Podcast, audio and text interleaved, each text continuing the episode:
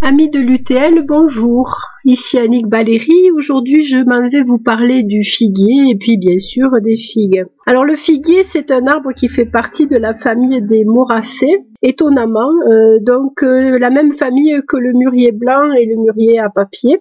C'est un arbre qui est très présent dans le sud de la France, mais il existe des variétés qui peuvent se cultiver jusqu'au nord. Et à ma grande surprise, il y a aussi une production de figues qui se trouve en Angleterre et qui a longtemps été réputée. Nous en reparlerons plus tard. Alors la figue, eh contrairement à ce qu'on peut penser, ce n'est pas un fruit, c'est une inflorescence refermée sur elle-même et euh, ce genre de, configuration s'appelle un cycone. Voilà, la reproduction peut être euh, soit sexuée, soit euh, parthénocarpique, c'est-à-dire c'est presque ce qu'on pourrait dire auto-fertile. Donc nous allons avoir dans la nature des sujets mâles, des sujets femelles et des sujets qui en fait vont pouvoir se suffire à eux-mêmes et qui vont fabriquer leurs figues sans être extérieures.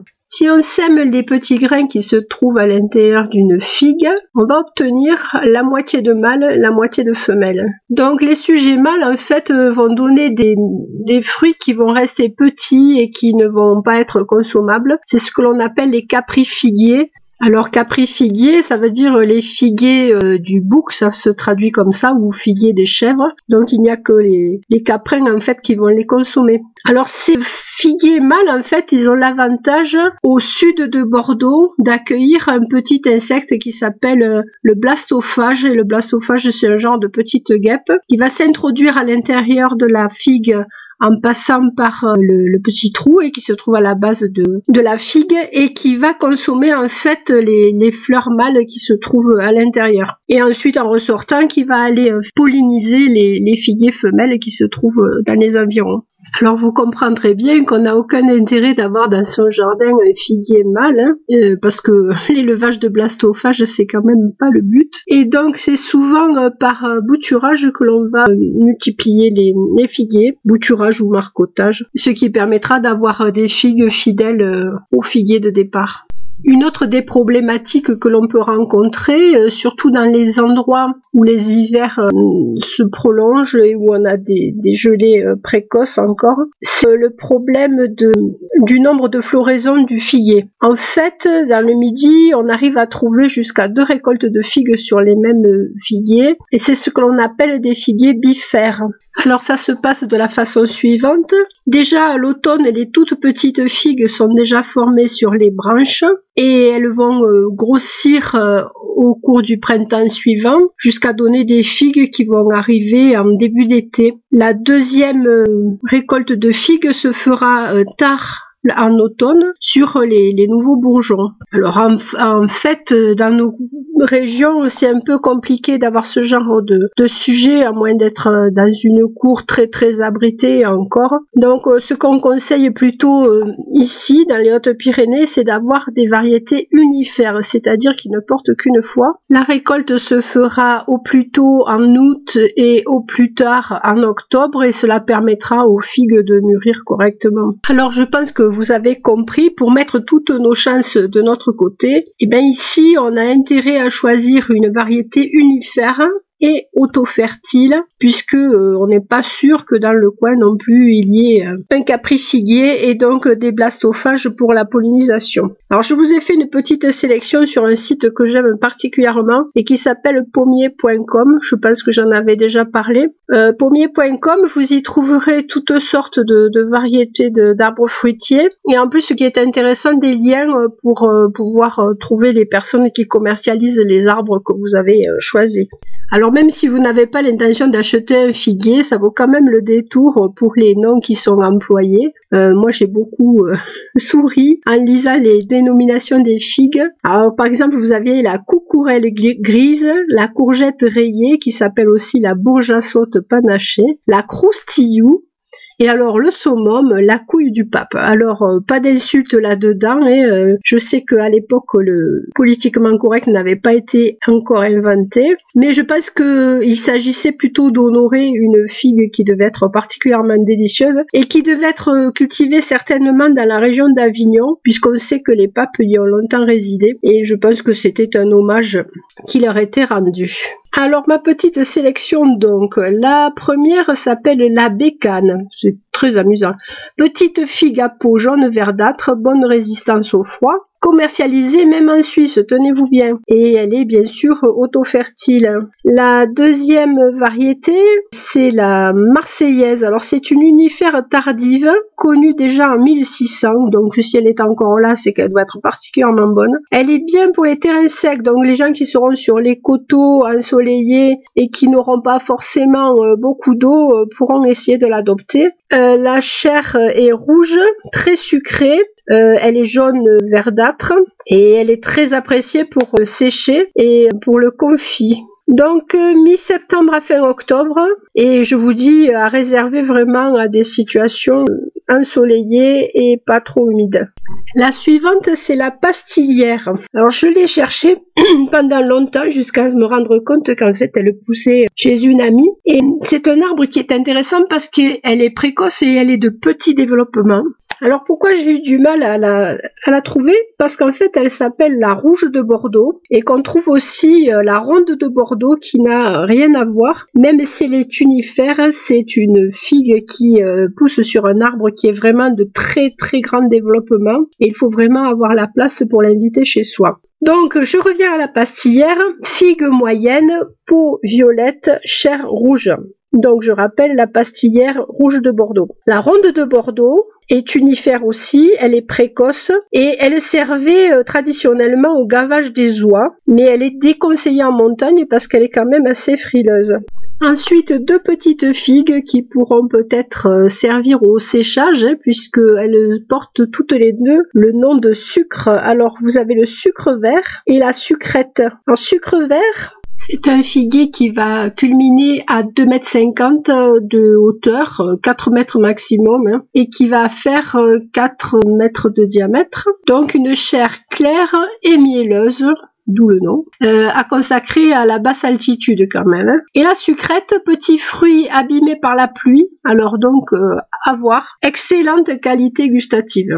Je pense que c'est le genre de sujet qu'on peut essayer euh, dans une cour abritée, ça pourrait être intéressant. Alors si vous voulez avoir euh, des précisions sur euh, les figues et les différentes variétés à cultiver, vous pouvez vous tourner vers euh, un arboriculteur de Maison-la-Romaine, Monsieur Beau, qui a d'ailleurs édité un livre sur les figues. Alors son, site est vraiment très très intéressant puisqu'il donne toutes les précisions au niveau de la pollinisation, au niveau de l'encombrement, et les photos de plus sont extrêmement réussies. Alors dans le site pommier.com, j'ai trouvé euh, pépiniériste spécialisé dans les figues, euh, le plus proche de chez nous, parce que les autres sont euh, vraiment sur le pourtour méditerranéen. C'est Figues du Monde à Douel près de Cahors. Alors vu que maintenant on ne peut plus voyager sur les autres destinations, peut-être que ça serait intéressant d'avoir Douel comme, comme destination. Et euh, là, si je me trompe pas, il y a 300 variétés de figues différentes, donc vous pourriez trouver votre bonheur. Cela ne vous empêche pas toutefois de vous tourner vers votre pépiniériste local. Ils sont aussi de très bons conseils. Alors pour ce qui est de, l'altitude, et on a déjà vu euh, la bécane qui est cultivée en Suisse, mais vous pouvez aussi essayer la brown turkey. Alors brown turkey, elle était déjà citée en Angleterre en 1857. Alors excusez l'accent, hein, ça veut dire euh, la dinde brune ou marron. Hein. et elle a été euh, donnée longtemps dans les ouvrages horticoles comme très méritante. Moi j'en ai mention dans un ouvrage de 1910. Elle est auto-fertile, donc elle résiste très très bien au froid. Elle est marron brun par contre, elle est bifère, donc à voir. Hein. Et la figue est allongée, donc toujours pareil, en, situation abritée, pourquoi pas. Alors, il ne faut pas se laisser abuser euh, par l'historique de la dauphine. Hein. La dauphine, ça veut pas dire euh, le dauphiné, ça veut dire euh, la famille du roi, qui a été cultivée à Argenteuil, parce qu'en fait, à Argenteuil, elles étaient souvent cultivées contre des murs, et puis il y avait des paillassons qu'on déroulait sur les figuiers pour les éviter de geler. Donc voilà, c'est pas parce que c'était cultivé à Paris qu'on peut le tenter ici, puisque c'est une figue qui euh, pourrait ici euh, souffrir du gel. Donc on oublie la blanche d'Argenteuil ou la verte d'Argenteuil appelée aussi dauphine. J'ai trouvé euh, dans mes recherches une autre variété qui est cultivée en Suisse qui s'appelle la Nordland et qui a l'air bien bien résistante au froid, donc à tenter en altitude. Si vous n'avez qu'un balcon ou une terrasse, alors plutôt une terrasse parce qu'il faut quand même que le pot euh, puisse être supporté par la structure, il existe quelques variétés qui peuvent être cultivées en pot. Donc euh, on a déjà parlé de la pastillière, cultivée en pot elle reste de très petite taille.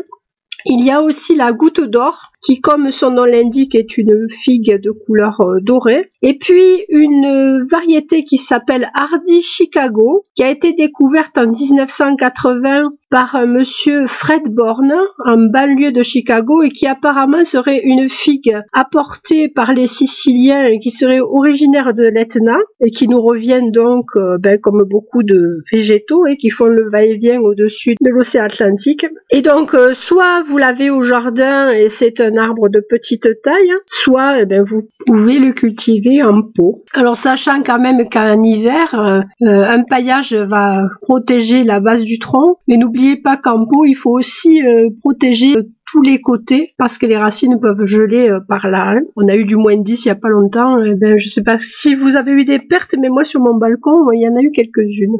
Alors ce n'est pas parce que la figue pousse dans des pays chauds qu'elle n'a pas besoin d'eau. Déjà, elle a une sève qui est euh, abondante. Le, figuier est un arbre quand vous le coupez qui produit un latex abondant. Donc euh, sol profond si possible, surtout pas acide. Et puis euh, de l'eau en saison quand vous plantez un figuier les premières années avant qu'il ait installé ses racines. Si vous ne voulez pas de soucis, déjà vous allez pailler le sol au pied et puis vous allez procéder à deux arrosages par semaine si jamais la chaleur devient intense. Alors la figue est, équipée de, feuilles qui sont rugueuses. C'est une façon de lutter euh, contre l'évaporation. D'ailleurs, j'adore le parfum des figues, on en parlera tout à l'heure, et de, la feuille de figuier. Et ces feuilles sont découpées en trois à 7 lobes, hein. la, forme la plus courante étant 5. Euh, C'est d'ailleurs cette feuille-là qui a servi à, à, couvrir la nudité d'Adam et Ève quand ils sont partis du paradis, et non une feuille de vigne comme on nous a raconté depuis.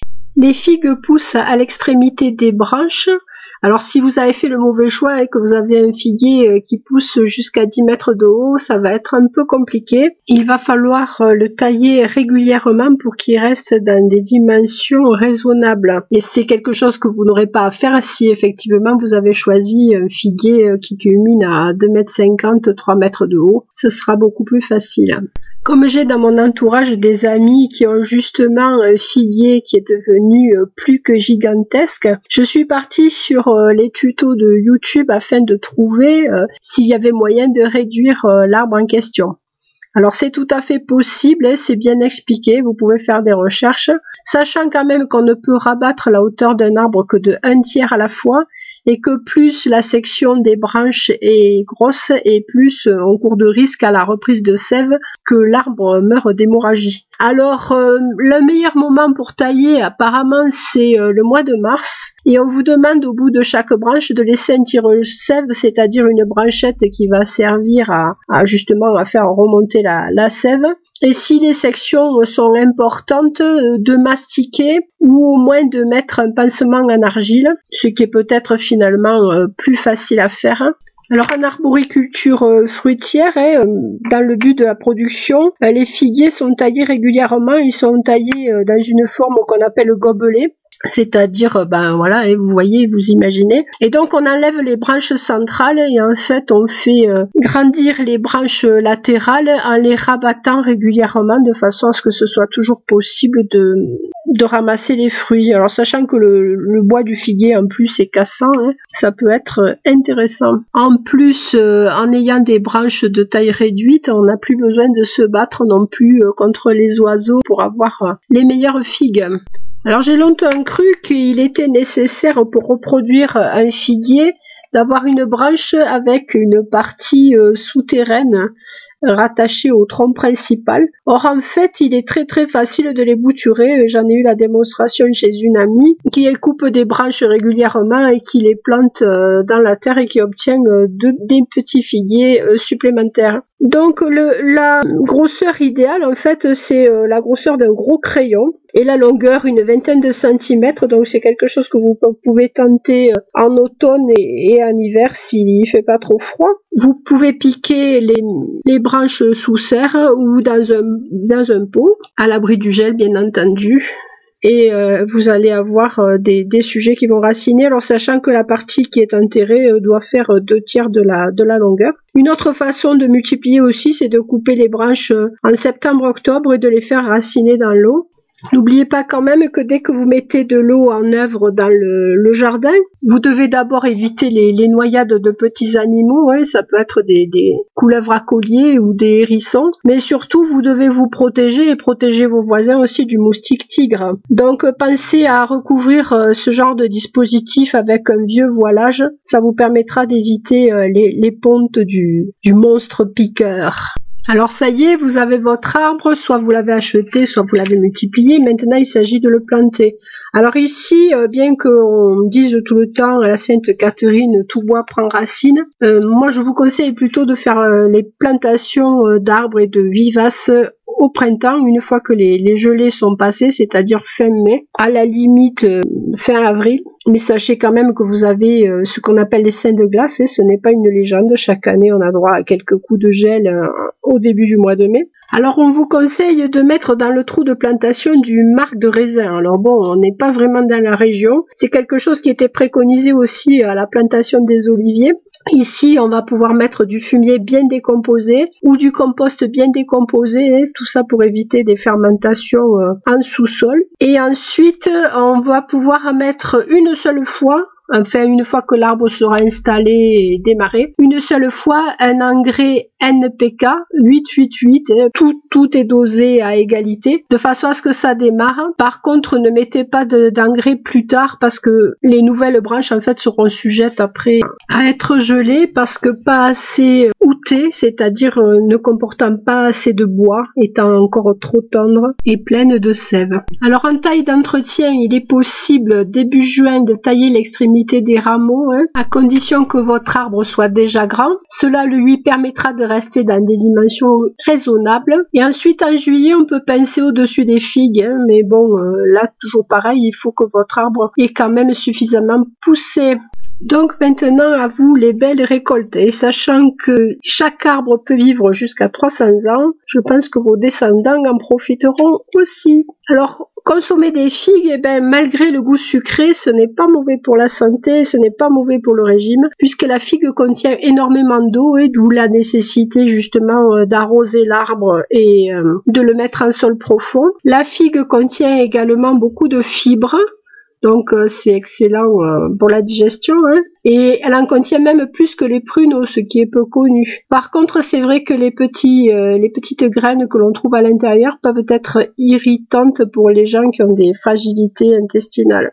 Alors, autre bienfait de la figue, elle contient du fer, du calcium et du potassium. Alors si elle contient du potassium, ça veut dire qu'elle bénéficiera aussi d'apports en cendres par exemple.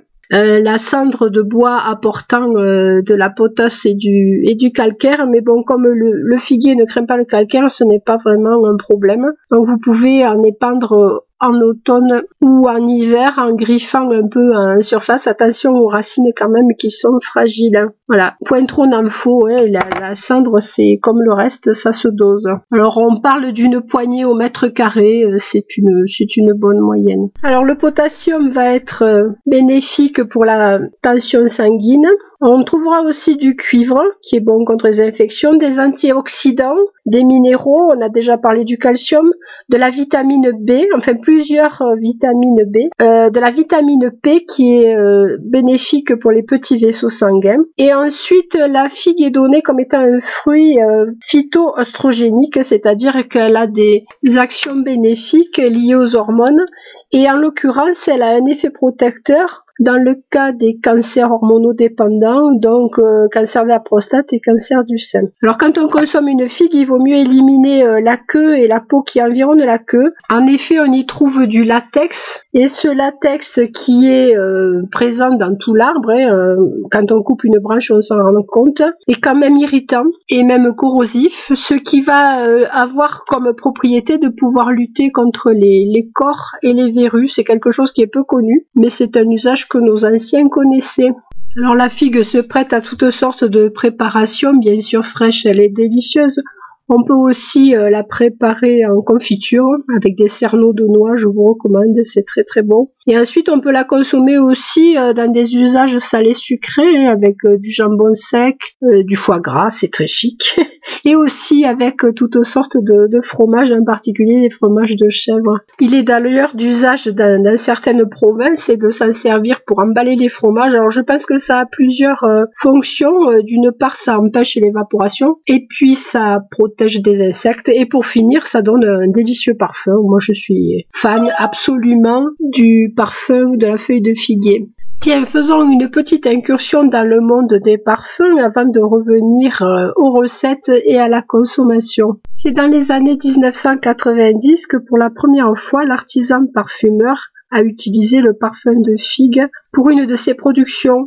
Alors ce que j'ai appris là, c'est assez amusant, c'est qu'en fait on peut fabriquer un substitut du parfum du figuier en mélangeant de la menthe avec de la noix de coco. Alors un autre parfum qui a été créé à la suite et que personnellement j'adore, c'est un parfum qui s'appelle Jardin en Méditerranée et qui a été obtenu par Hermès. C'est un parfum euh, mixte, absolument mixte, et puis, euh, bon, vous, pourrez chercher si ça vous amuse. Euh, maintenant, c'est aussi utilisé dans les eaux de Cologne qui sont nettement plus abordables. Hein. Vous avez par exemple l'eau de Cologne de l'herboriste chez Bien-être qui est au Bourgeon de Figuier ou une eau de toilette de Roger Égalé. Bon, alors je ne fais pas de pub, je le dis de suite. Voilà, c'est à titre de renseignement.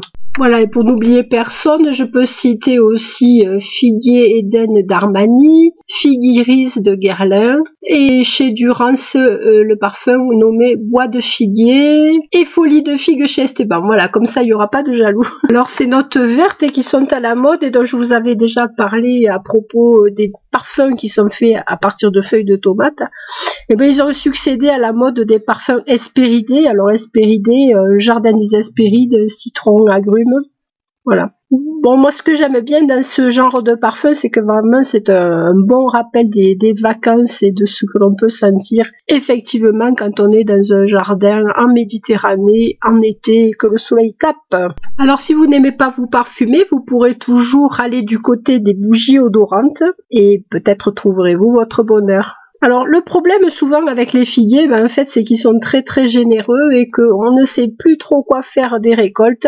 Et donc, euh, je vais vous indiquer plusieurs façons de traiter les figues une fois que vous en aurez distribué autour de vous. Alors une des méthodes consiste à faire de la confiture. Alors moi j'avais une très très bonne recette qui consistait en fait à tremper euh, les figues dans du sirop un sirop un peu épais, en commençant par les fruits les plus verts et en finissant par les fruits les plus mûrs, en essayant de pas trop remuer non plus hein, pour euh, éviter les, les explosions. Et donc on obtenait une confiture qui était plutôt intéressante. Alors ce qu'on peut faire aussi à mi-cuisson, c'est pêcher tous les fruits, refaire euh, réduire le sirop et puis remettre les figues à l'intérieur. Euh, dans les derniers bouillons, on peut rajouter quelques cerneaux de noix, ça se marie très très bien. Et alors c'est du soleil au milieu de l'hiver, voilà. Essayez de ne pas trop faire cuire les, figues quand même parce que c'est meilleur si elles ne sont pas brûlées. Alors les déshydrateurs maintenant nous permettent de, conserver aussi les fruits d'une autre façon. Alors on n'a pas toujours le soleil nécessaire euh, en été pour faire euh, sécher les figues. Alors si vous voulez faire sécher les figues chez nous, euh, c'est tout à fait possible. Alors ça dépendra déjà du, diamètre des figues. Si elles sont très petites, vous pourrez essayer de les faire sécher entières. Alors soit attachées par la queue en chapelet, soit un filet en brochette et suspendues au soleil. Alors le grand souci étant de les protéger des insectes. Hein. Alors soit vous procurerez un de ces vieux garde-manger euh, grillagés dont on ne sait jamais trop quoi faire, et là ça va être l'occasion de les utiliser. Soit vous pouvez aussi les protéger dans des sacs à, jambon que vous rentrerez tous les soirs, puisque il ne s'agit pas non plus une fois qu'on a séché dans la journée de, se retrouver avec des figues imbibées de, de la rosée du matin. Donc ça demande un peu de soin, et c'est ce qui est utilisé euh, dans les pays, même les pays chauds, hein. on les met sur des clés et on les rentre le soir. Alors vous pouvez aussi procéder au four, donc euh, toujours pareil, si vous avez des petites figues, vous les faites sécher entières. Je pense particulièrement à celle dont je vous ai parlé tout à l'heure, c'est-à-dire euh, la sucrète ou le sucre vert. Mais sinon, vous allez les, trancher en deux et les poser sur, euh, grille. Alors, ce qui est important, c'est qu'il y ait toujours de l'air de tous les côtés. Donc, le papier sulfurisé, ça ne va pas être forcément une très bonne idée. Alors, au four, c'est assez long. Hein. On parle de 36 heures, donc euh, ça fait peut-être une dépense un peu importante. Mais on vous explique quand même qu'on peut interrompre le four euh, de temps en temps. L'idée étant de laisser, la, porte entrouverte de façon à ce que la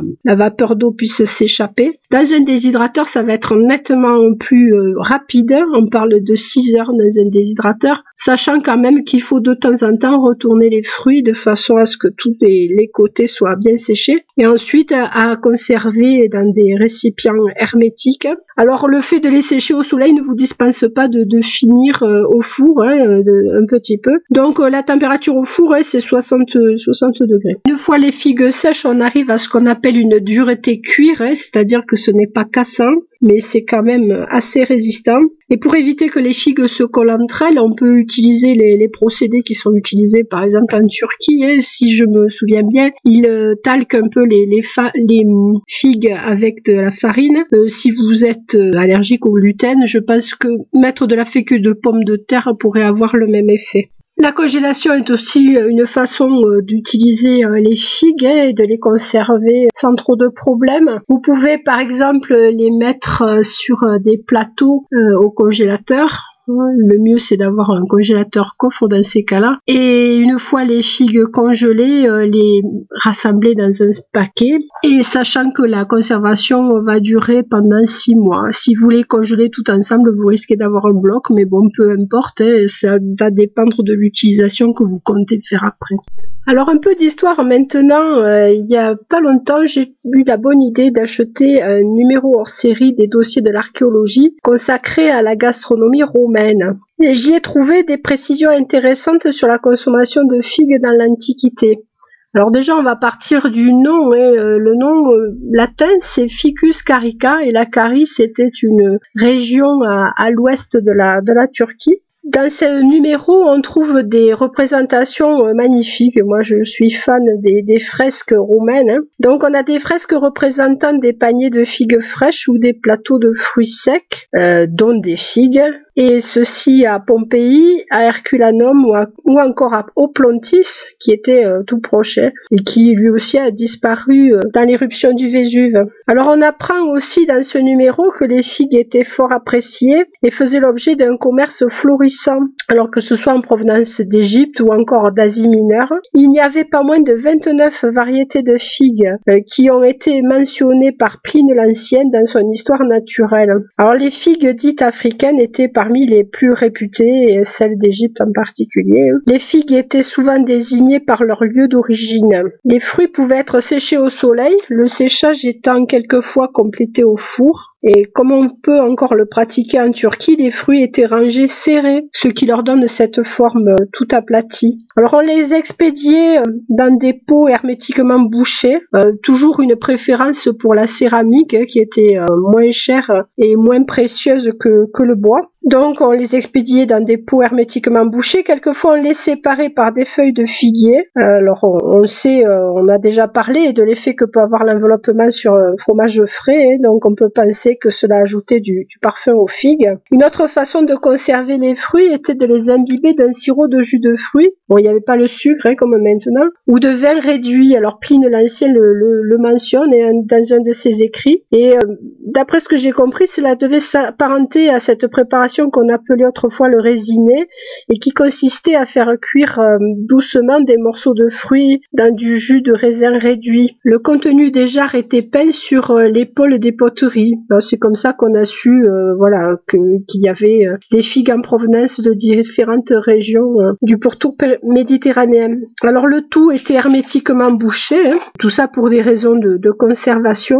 Dans le manuel de Gargilius Martialis au IIIe siècle, qui s'intitule Remède tiré des légumes et des fruits, on vante les vertus des figues sans toutefois avertir que l'on doit les consommer avec modération au vu de leur humidité importante. Alors là, on retrouve la, théorie des humeurs d'Hippocrate hein, qui veut qu'une bonne santé soit produite par l'équilibre des quatre humeurs et l'humeur qui, peut être accentuée par l'eau, c'est la trabile, c'est-à-dire le côté mélancolique des, sujets. Donc figue, oui, mais point trop faux. Voilà, moi je suis toujours émue euh, par euh, ces écrits euh, qui nous raccrochent ben, aux racines de, la civilisation hein, et qui nous rapprochent aussi de gens qui sont plus là depuis très longtemps. Voilà, donc on les retrouve à, travers des témoignages et puis on les retrouve aussi à travers des pratiques et la culture du figuier, bien entendu. Alors peut-être après tout ça, aurez-vous envie de planter cet arbre magnifique chez vous, en espérant que vous ne pousserez pas la collectionnite comme Louis XIV qui, dit-on, en avait 700 sujets en pot. Voilà, chers amis de l'UTL, je vous dis à très bientôt, prenez soin de vous, on se retrouve la semaine prochaine pour la prochaine causerie verte.